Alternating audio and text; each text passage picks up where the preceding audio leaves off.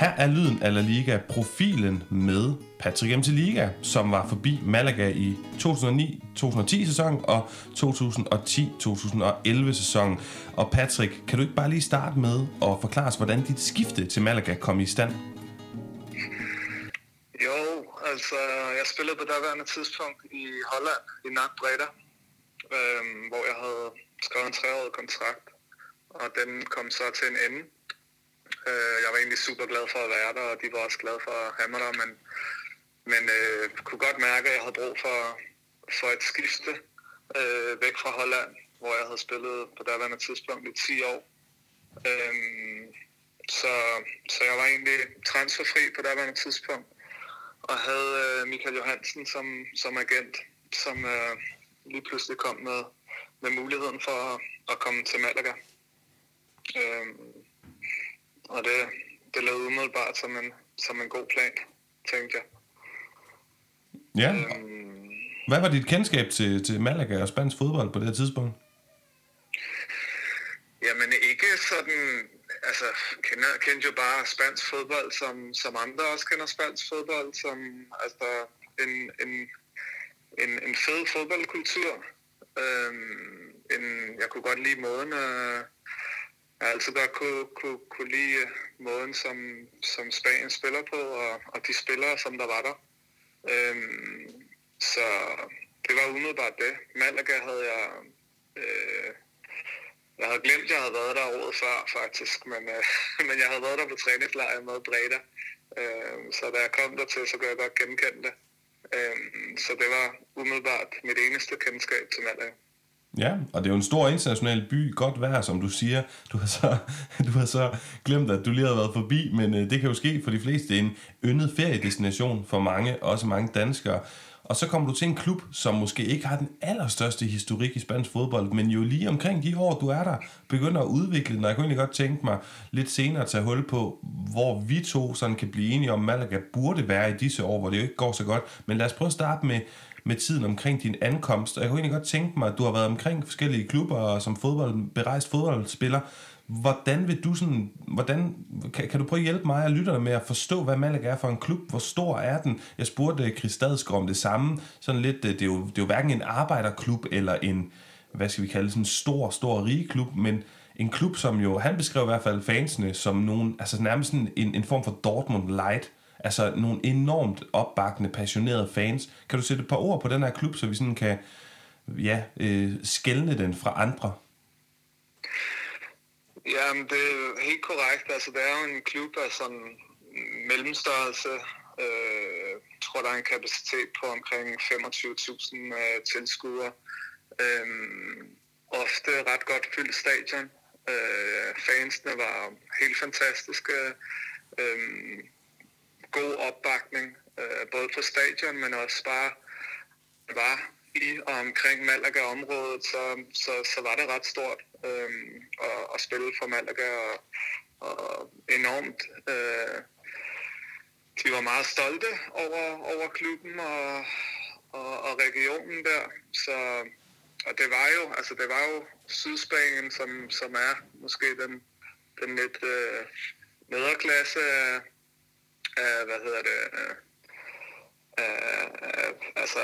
folket, ikke? Så jeg synes, det var en fed klub og nogle fede mennesker, og så jeg var rigtig glad for at være der.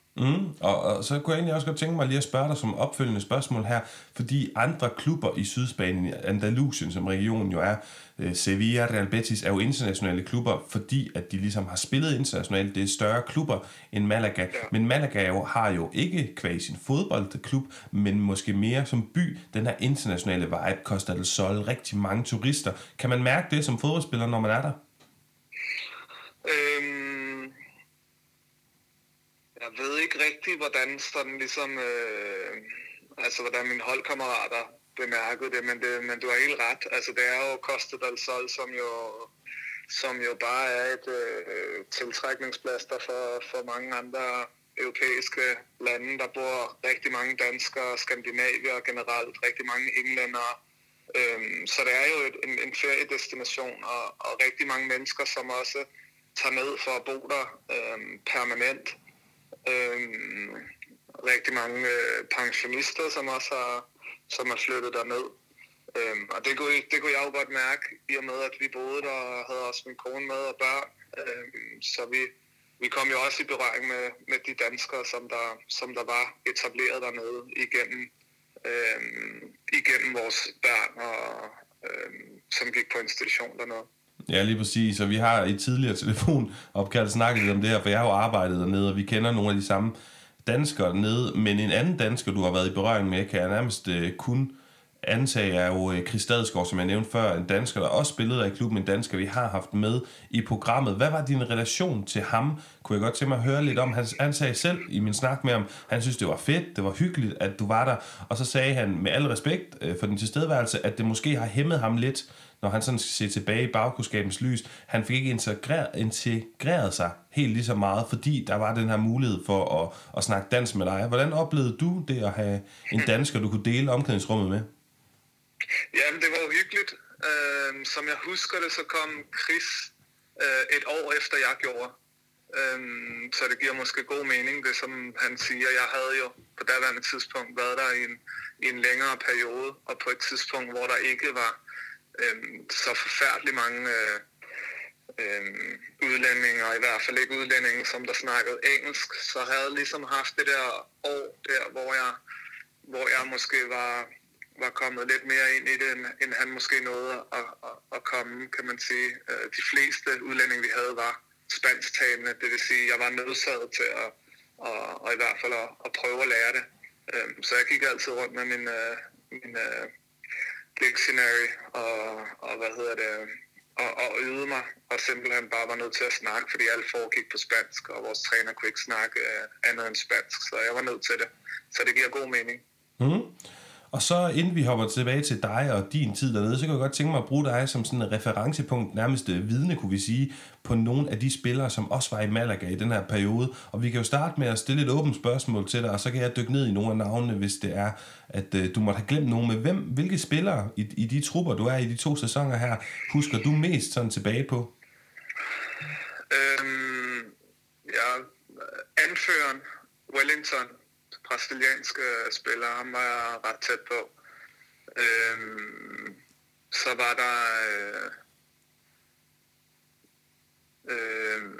var der Duda, en portugisisk landsholdsspiller. Der var, det er jo så lang tid siden, man glemmer næsten navnet, ikke? Så var der Luka, som jeg også var ret tæt på, tidligere Newcastle-spiller. Og Ajax også, der havde vi faktisk spillet mod hinanden, da jeg var i Holland, der var en tidspunkt. Efterfølgende kom der jo Baptista, Demichelis, Caballero, målmanden. Så ja, mange forskellige spillere. Rondon, som nu spiller, eller har i hvert fald spillet i Premier League for sidste år, tror jeg. Så ja, der var mange. Nu siger du, Patrick, at du var tæt på nogle af de her spillere. Hvis vi sådan skal dykke ned i det mere fodboldmæssigt, hvilke af de her spillere oplevede du som de større stjerner, nogle af dem, som du måske kunne blive imponeret over, hvis man gør det over sine holdkammerater på træningsbanen eller i kamp?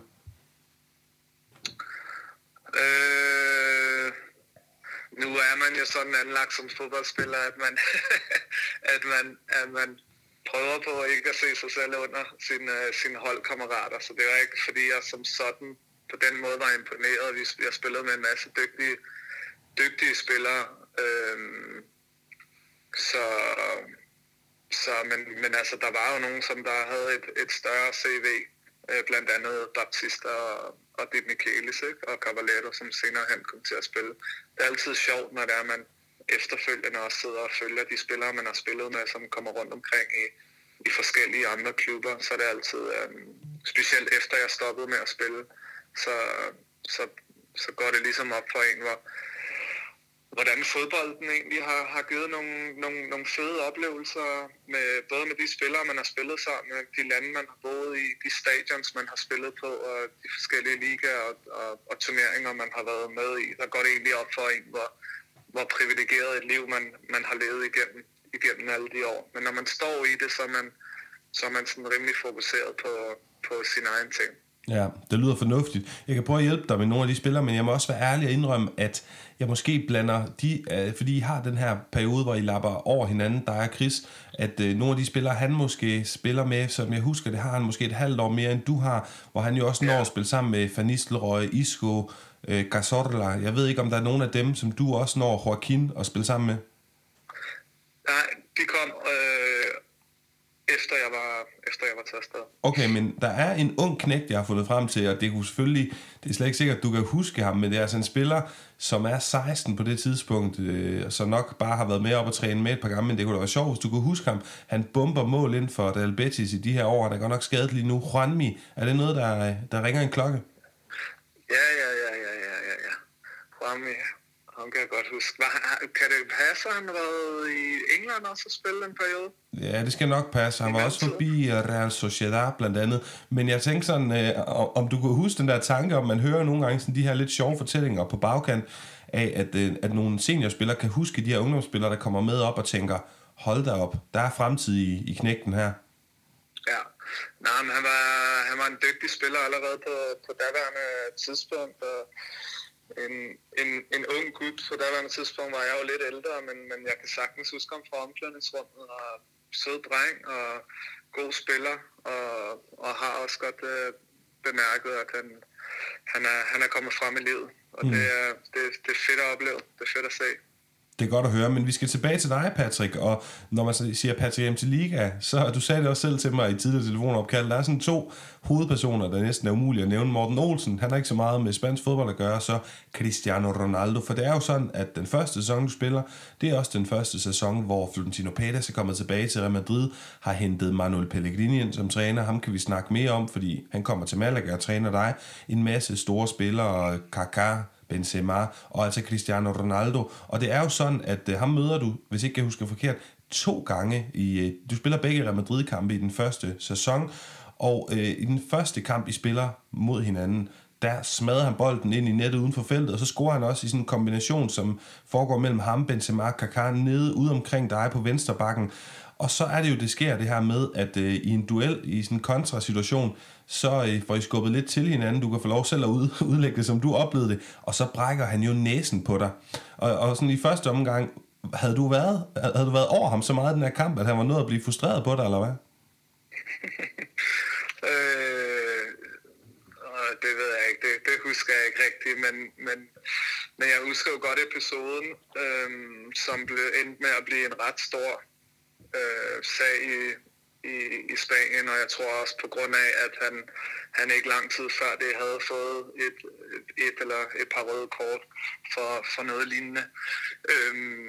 Jamen jeg tror, som jeg husker det, så dækker jeg ham op på et hjørnespark, vi har, hvor jeg står lidt over vores egen midtbane, og så får han så en bold fra målmanden, hvor at han modtager bolden, og så vil han vende på mig. Og så har jeg fat i hans trøje. Han prøver sådan ligesom at vifte mig væk. Og så efterfølgende så slår han sådan ud med en bevægelse for ligesom at komme af med mig. Og rammer mig så på næsen. Og den brækker jo så. Og jeg ryger på hospitalet. Og så blev det sådan lidt, fordi... Ja, det blev en stor sag. Jeg var inde i omklædningsrummet.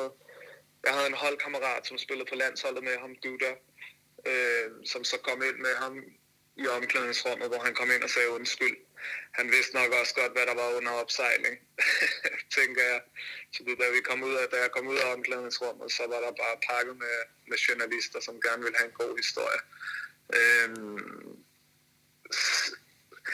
Som jeg husker det, og som jeg ser det, så synes jeg ikke, at det var så voldsomt, som det blev gjort til. Og jeg har også hele tiden sagt, at jeg tror egentlig bare, at han prøver at komme af med mig. Jeg synes ikke som sådan, det var en slående bevægelse eller bevidst.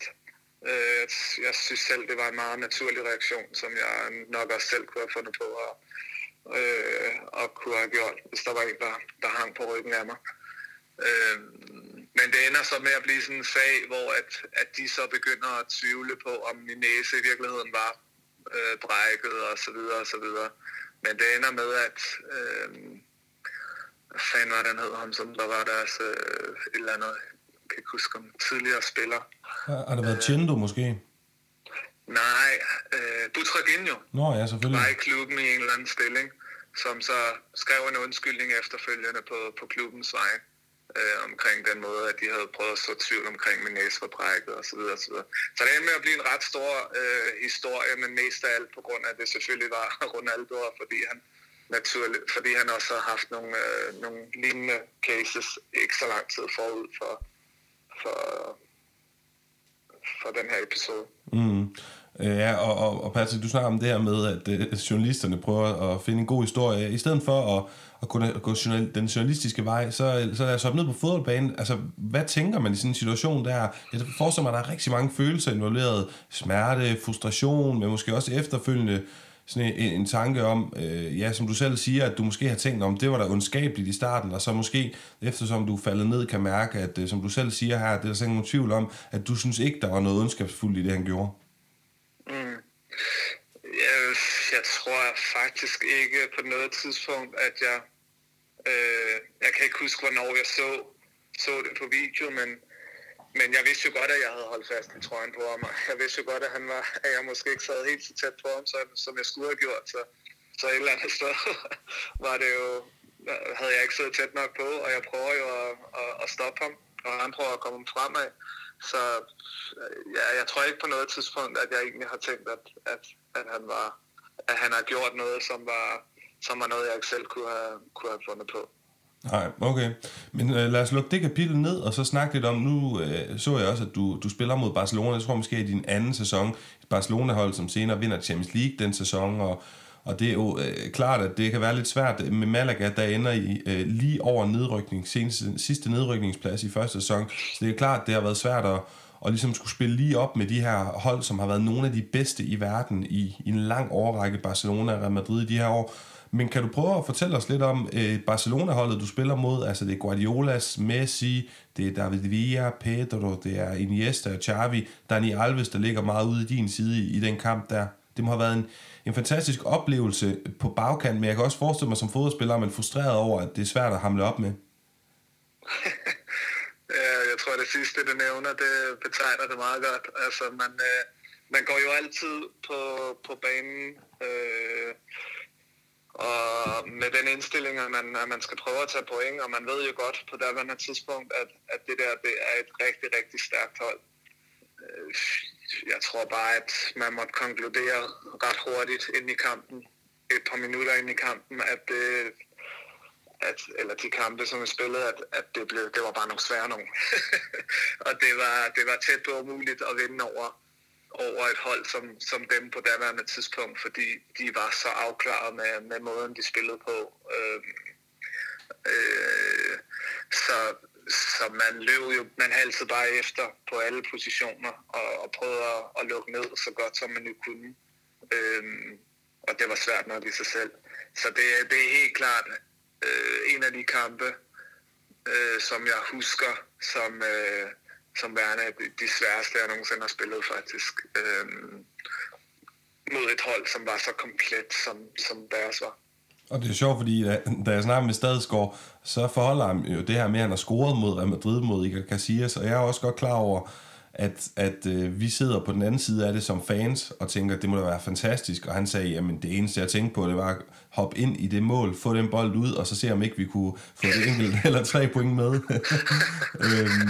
Så jeg er helt klart med på skellet mellem at have været fan og observatør af de her ting, og så stå som hovedrolle og spille de her kampe, og tilbage til dig og til at være hovedrolle, spille kampe. Den første sæson med Malaga, I ender med lige akkurat at blive rækken til sidst, og som jeg forstår det, ved i sidste kamp at få et point mod Real Madrid. Det er simpelthen det, som redder jeres sæson lige præcis. Det må have været fuldstændig nervepirrende at vide, I skal op mod det her Real Madrid-hold, som dog ikke vinder ligaen, men de får jo over 90 point. Jeg tror, det er 96 point i Pellegrinis første sæson.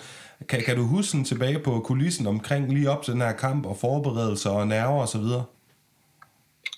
Ja, vi havde jo ligget dernede i en længere periode, sådan ligesom, og hver kamp var jo vigtig for os. Og da vi så spiller den her sidste kamp, jeg er ikke sikker på, hvordan jeg kan ikke huske de andre resultater, om vi egentlig godt kunne have tabt, og så stadig ville være. Men vi gik jo ud med det mindset, at vi skulle gå ud og have point. Og det fik vi også. Så jeg kan huske atmosfæren bagefter på stadion og i byen, da man ligesom kørte hjem i sin bil, og man skulle tro, at vi havde vundet Champions League. Altså, så glade var folk. Det var virkelig...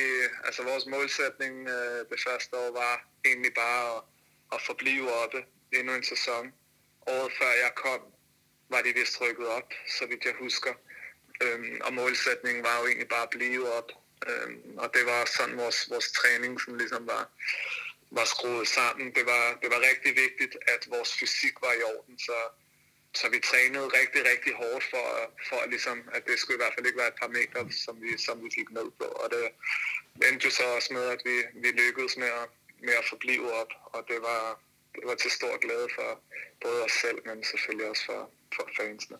Ja, I bliver oppe i din første sæson, går på held, og så sker der jo noget i kulisserne. Al-Thani, han tager over, der kommer de her transfers ind, Demichelis, Baptista og så videre.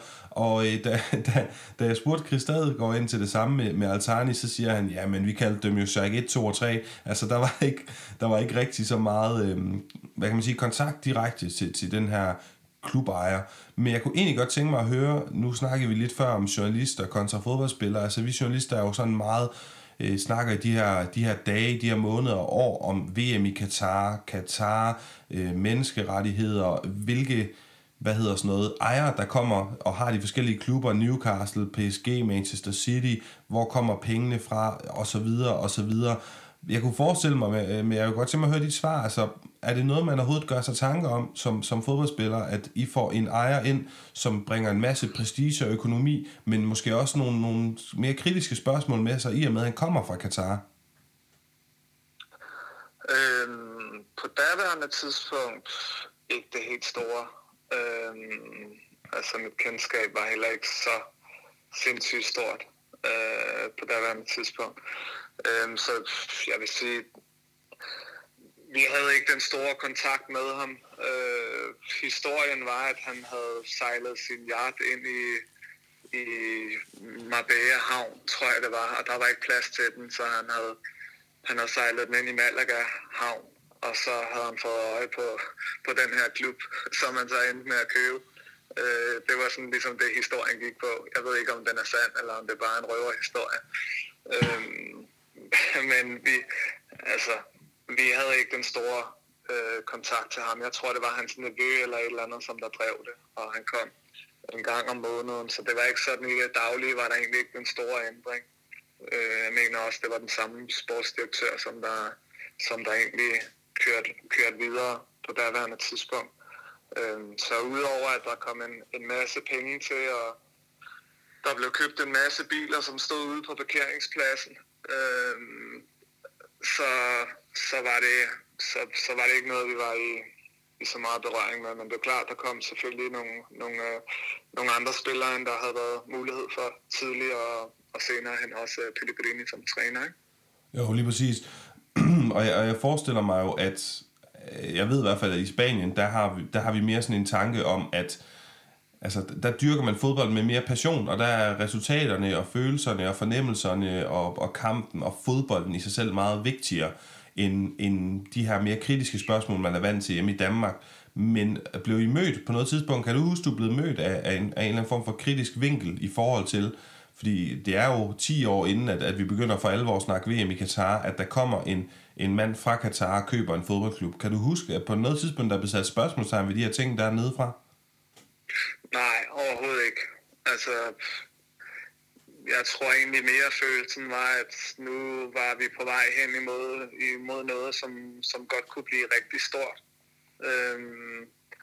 Så jeg tror egentlig mere, det var det, der var indstillingen. Jamen lad os så prøve at snakke lidt om den prestige der, fordi det er jo ikke nogen... altså de fleste, der har fuld spansk fodbold, de husker jo det her vanvittige Malaga-hold lige et par år efter han tager over, som jo er...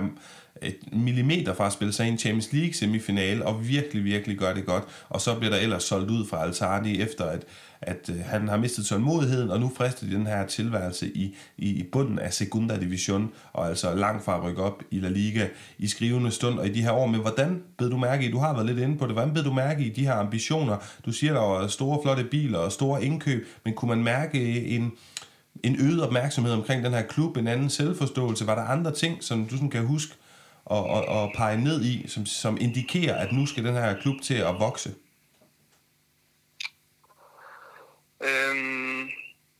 Ikke umiddelbart. Altså jeg tror, som spiller er man mere fokuseret på sig selv og sin egen agering i klubben og sin egen fremtid. Så der kigger man jo måske lidt mere egoistisk på det, men det er jo klart, i og med at der kom de spillere, som de startede med at hente ind, og den træner, som der kommer ind, det siger jo noget om ambitionsniveauet fra ejerskabet. Men udover det, så synes jeg ikke, der var det helt store. Okay, men en af de ting, de gør, det er at hente Real Madrids netop fyrede træner Manuel Pellegrini, den her chilener, som stadig er aktiv, stadig gør det fremragende. Han gjorde det før Real Madrid fremragende i Villarreal og fik dem i en Champions League semifinale og kommer til Real Madrid på en sæson, får rigtig mange ligapoint, men jo ender med både at ryge for tidligt ud i Copa del Rey, den her Alcorcón og også ud i Champions League i 8-delsfinalerne, og så altså ikke vinder La Liga, så han bliver fyret. Efterfølgende har været rigtig god i både hos jer i Malaga og i Real Betis. Da han kommer, hvordan oplever man sådan et skifte? Går man sådan op i, okay, det er alligevel Real Madrids træner, man henter nu, en trænerlegende? Man er jo selvfølgelig godt klar over, at det er en træner, som der kan noget, og som har bevist noget igennem sine år som træner. Han var meget rolig, som jeg husker ham.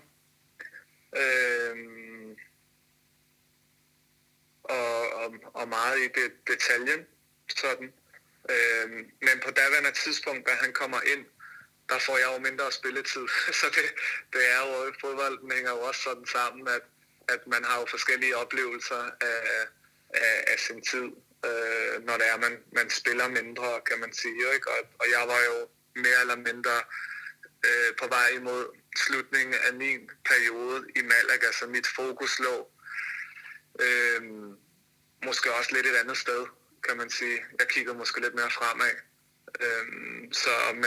Men en dygtig træner, og det beviste han jo også efterfølgende, at han var, i og med at han kom så langt i Champions League, så der er ikke nogen tvivl om, at det har været en rigtig, rigtig dygtig træner, men min sådan ligesom interaktion med ham har været mere begrænset end med andre spillere. Det er der ikke nogen tvivl om. Men du sagde til mig indledningsvis, at du har ikke frygtelig meget lyst til at snakke om taktik, så det skal jeg nok forskåne dig med. Men kan du, nu siger du, at han er rolig. Kan du sætte et par ord på hans sådan spilfilosofi? Hvordan, altså sådan også udefra, nogle gange kan man godt kigge på nogle trænere og sætte dem hurtigt i bokse, at Xavi er en meget taktisk træner, som har en meget bestemt filosofi, og sådan en som Ancelotti er mere rolig, og så er der en som Mourinho, som jo både er mere ilt og altså også mere sådan motiverende sådan noget. Kan du prøve at sætte et par ord på Pellegrini?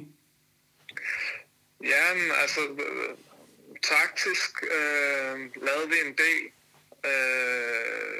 en del træning, hvor vi sådan gik meget ned i detaljerne og brugte enormt meget tid på det på træningsbanen.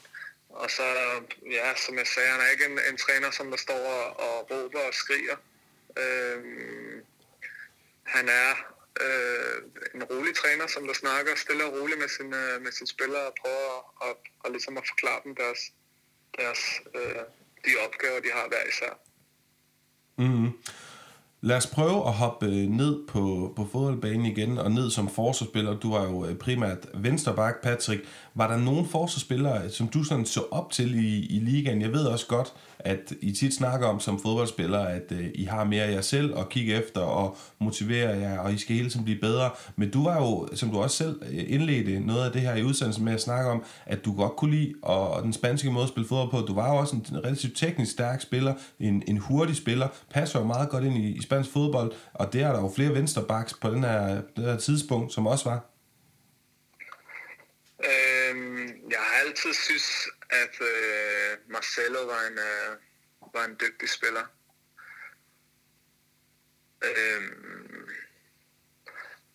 Teknisk spiller, hurtig spiller. Selvom han ikke var den største, var han god til at bruge sin krop. Så det er en spiller, som jeg synes var en dygtig spiller. Men udover det, som jeg sagde før, så var det jo, altså når man spiller, så er det ikke sådan, at man står og bliver fascineret af sin modspiller. Man går jo ud i den tro, at man kan gå ud og få et resultat, og så fokuserer man mere på sit eget spil. Og selvfølgelig ved man jo godt, at det er nogle dygtige spillere, man spiller overfor.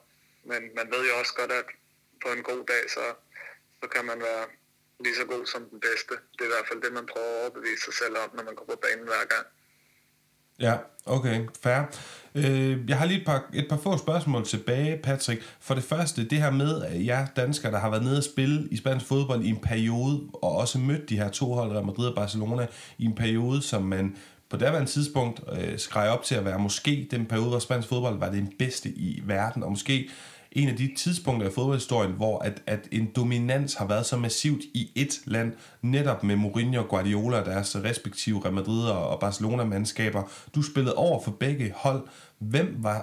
Hvilket hold var egentlig sværest at spille imod? Og kan du prøve sådan at sætte et par ord på den rivalisering, som vi den dag i dag, mange af os stadigvæk kalder den største nærmest fodboldrivalisering, også Messi Ronaldo, der nogensinde har været? Ja. Jeg synes Barcelona var den sværeste modstander, fordi at det, som de gjorde, det gjorde de bare til perfektion. Altså deres rotation, deres samspil, de kendte hinanden til punkt og prikke. Udførelsen var perfekt.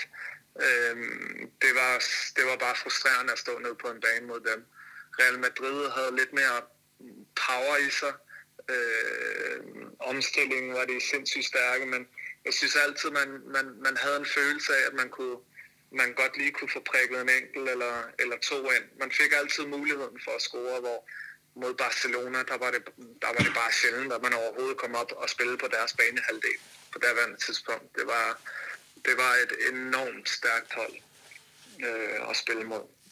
Så jeg vil sige, at Barcelona var i min optik den sværeste modstander med. Ja, modtaget. Det giver også mening. Det er dem, der vinder Champions League både i 9 og 11, og så er det lidt senere, at Madrid begynder at hive de her Champions League-trofæer ind med. Altså et af de største sports, eller i hvert fald fodboldmæssige rivaliseringer, vi har set i nyere tid. Og så til afslutningsmæssigt her, Malaga, de kommer så i Champions League en sæson eller to efter, at du smutter, og det kan jeg forestille mig, at man alligevel følger en lille smule med i sin gamle klubs laden og gøren. Nu er klubben i bunden af Segunda División, og den her klub, som jeg ser det, har vel stadig format til at ligge i midten, hvis ikke endda i subtoppen af spansk fodbold, i forhold til beliggenheden, der er attraktiv, i forhold til stadion og så videre. Eller hvad tænker du, hvis du skulle prøve at placere den?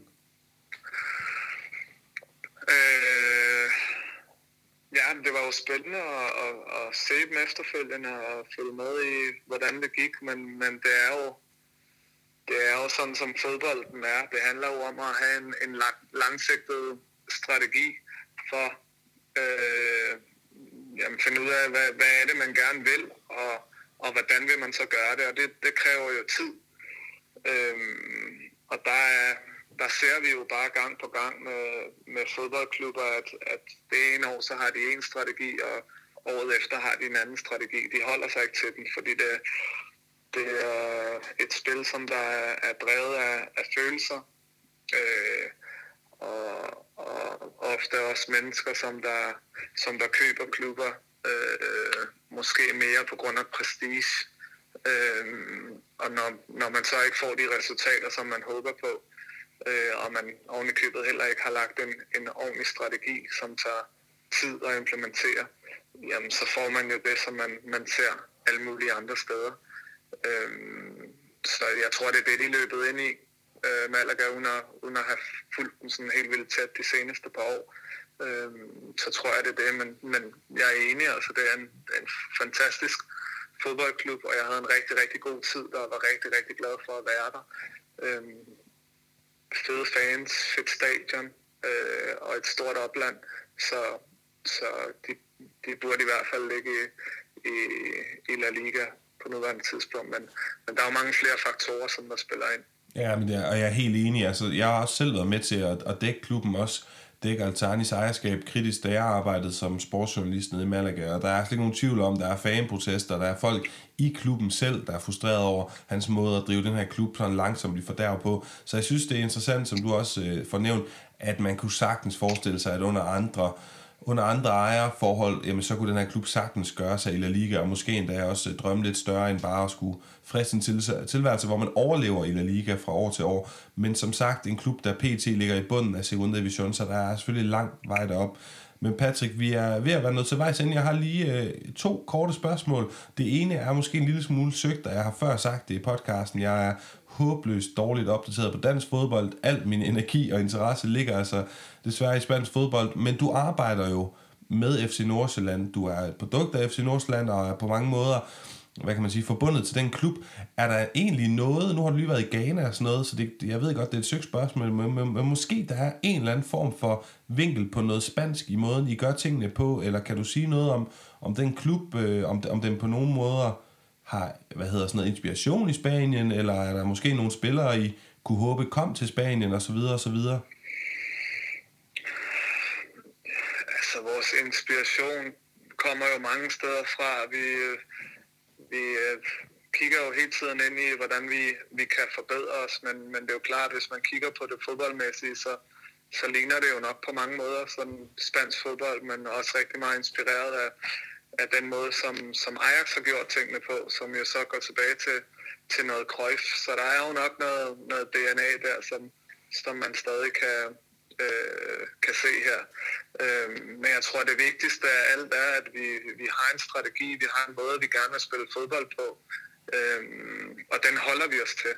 Og det er jo også det, som vi kan se, det skaber resultater, og derfor tror vi på det. Det gjorde vi både i den tid, hvor jeg selv var aktiv som spiller, hvor det var relativt nytænkende under Kasper Hjulmand og Flemming Pedersen, som er den nuværende træner. Der kaldte hele fodbold Danmark også for naive, den måde vi spillede på, men vi endte jo med at vinde mesterskab på det, og siden da har vi jo bare optimeret, og vi får en masse unge talenter igennem, både fra vores danske side og fra Skandinavien og fra vores akademi i Ghana.